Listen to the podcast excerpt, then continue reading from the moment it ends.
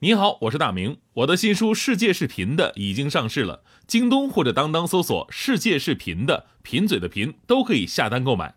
感谢您一直以来对我的支持，愿这本书能让您收获更多快乐。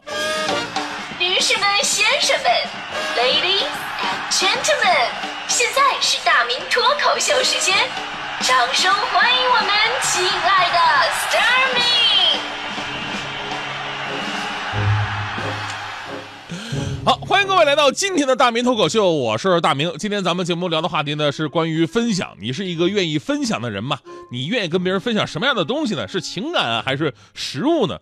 这关于分享啊，我首先能想到什么？就是小时候学的孔融让梨的这个故事，对吧？爸爸洗出了一堆梨，那梨呢是有大有小的，哥哥弟弟一群人。爸爸当时让这个孔融先挑啊，孔融说：“那我就要最小的。”爸爸非常高兴啊，这中国人谦让和乐于分享的美德呀，孩子你是好样的。啊！爸爸走了之后呢，哥哥弟弟们都围过来了，一起夸赞孔融，说：“我跟你说，你要是以前就这样，不就好了吗？还用挨那么多的揍吗？是吧？”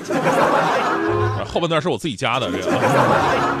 那这事儿其实也告诉我们一个分享的意义，什么意义呢？就是你分享的东西啊，是要有实际意义的东西，对吧？无论是精神还是物质，都是要有实际意义的，不是什么都能拿来分享。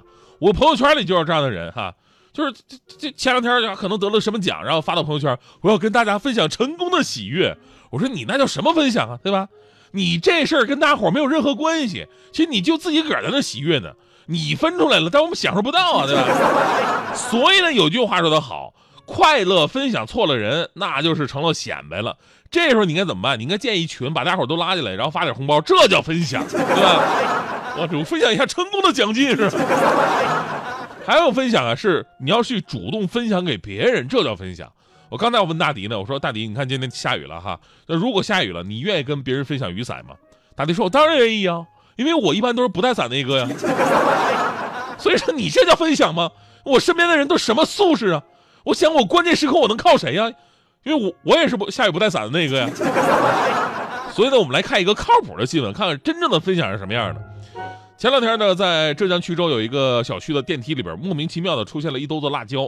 那辣椒看起来特别的新鲜啊，然后上面呢有张纸条写着“如有需要，请自取”。原来这是小区的一位女业主啊放那儿的。她的父母呢都是呃离城区不太远的，住那儿农村嘛，所以呢经常会给女儿带来一些自己种的蔬菜。正好今年辣椒丰收，就拿来了十好几斤，然后放那儿了。然后呢，女业主人也非常好啊，就想，哟，这么辣椒我吃不了，对吧？我分享给邻居吧。于是呢，拿出了三斤辣椒放在了电梯里边，上面写个字条：如有需要，请自取。二十分钟之内，辣椒就被邻居们分光了。然后大家伙呢，纷纷发朋友圈，还有到业主群里边去点赞感谢的。其实这事儿吧，特别暖心的事儿有两点，一个呢是这位女业主啊，能主动的想把自己的东西分享给邻居；另外一点感动的什么呢？就是这些邻居。竟然真的敢吃啊！这个才是最有意思的问题啊！因为现在人与人之间的这种信任感越来越低了。我们总被教育，哎呀，不要跟陌生人说话，陌生人给你的东西不要随便拿。就算是街坊四邻，呃，可能你也没什么联系了。就比方说，如果在你们家的电梯里边也出现了这么一袋子辣椒，那你敢拿吗？你可能会想，哼，下药了吧？有电视台在这偷拍吧？是吧？无事献殷勤，非奸即盗。这又是什么碰瓷儿的新招吧？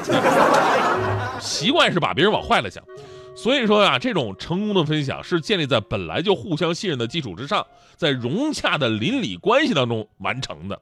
其中有一位邻居就说的特别的好，说我当时拿到特别的坦然，呃，倒不是因为我脸大啊，这是 因为呢，对于这样的爱心，最好的报答就是毫不犹豫的拿走，然后坦然的吃。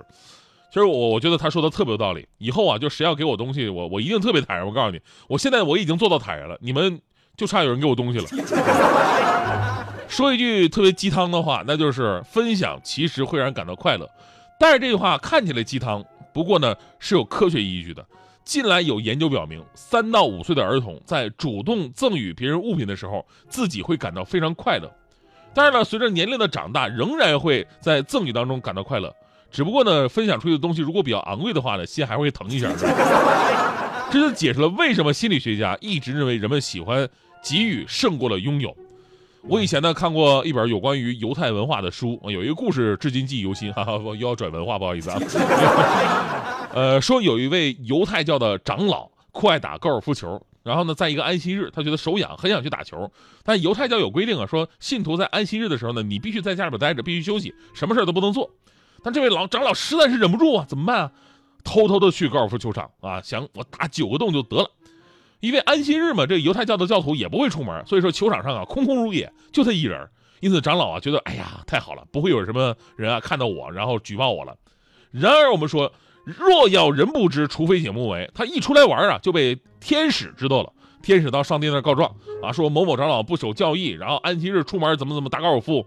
上帝听了说：“哇，哈哈我会惩罚他的哇。”结果天使不啊，这个结果呢？天使发现这个长老啊，今天的球运特别好，九个洞都是一杆进洞啊，离好几百米，唰一下子打进去了。长老也特别开心，天哪！我的天哪！我我今天真的神了。这个水平，老虎伍兹也赶不上我呀，是吧？我天，离几百米一杆我就进洞了，然后一开心又打了九个洞，都是一杆进洞，长老自己都快疯了。结果这边天使不干了，找上帝说：“老大，你也太不靠谱了吧？说好的惩罚呢？现在那哥们都快乐死了，你知道吗？他觉得自己比专业的还专业。”上帝说：“哇，这正是我对他的惩罚呀！你想想，他有这么惊人的成绩，以及如此兴奋的心情，但是却不能跟任何人说。”会不会憋出内伤？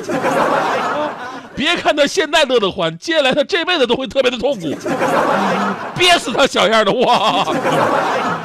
要不说这个奥运会、世界杯什么的，得找一群观众围着看嘛，对吧？你包括电视转播什么的，要就自己跟那玩，那谁愿意玩？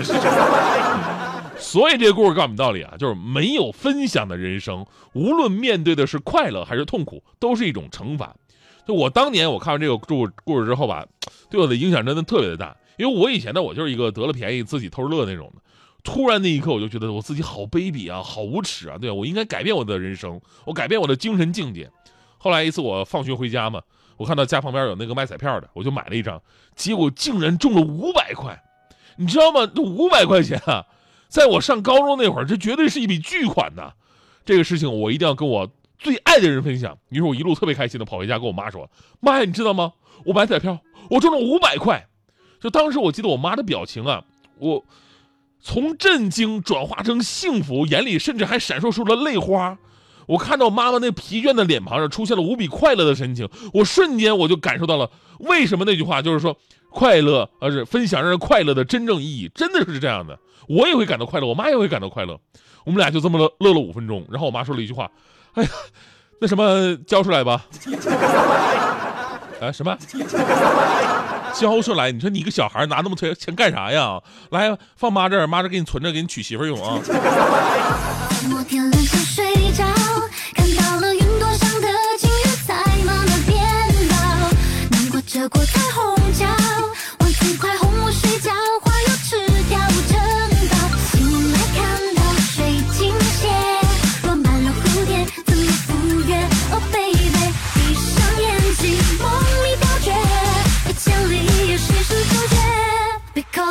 of you, it's only for you.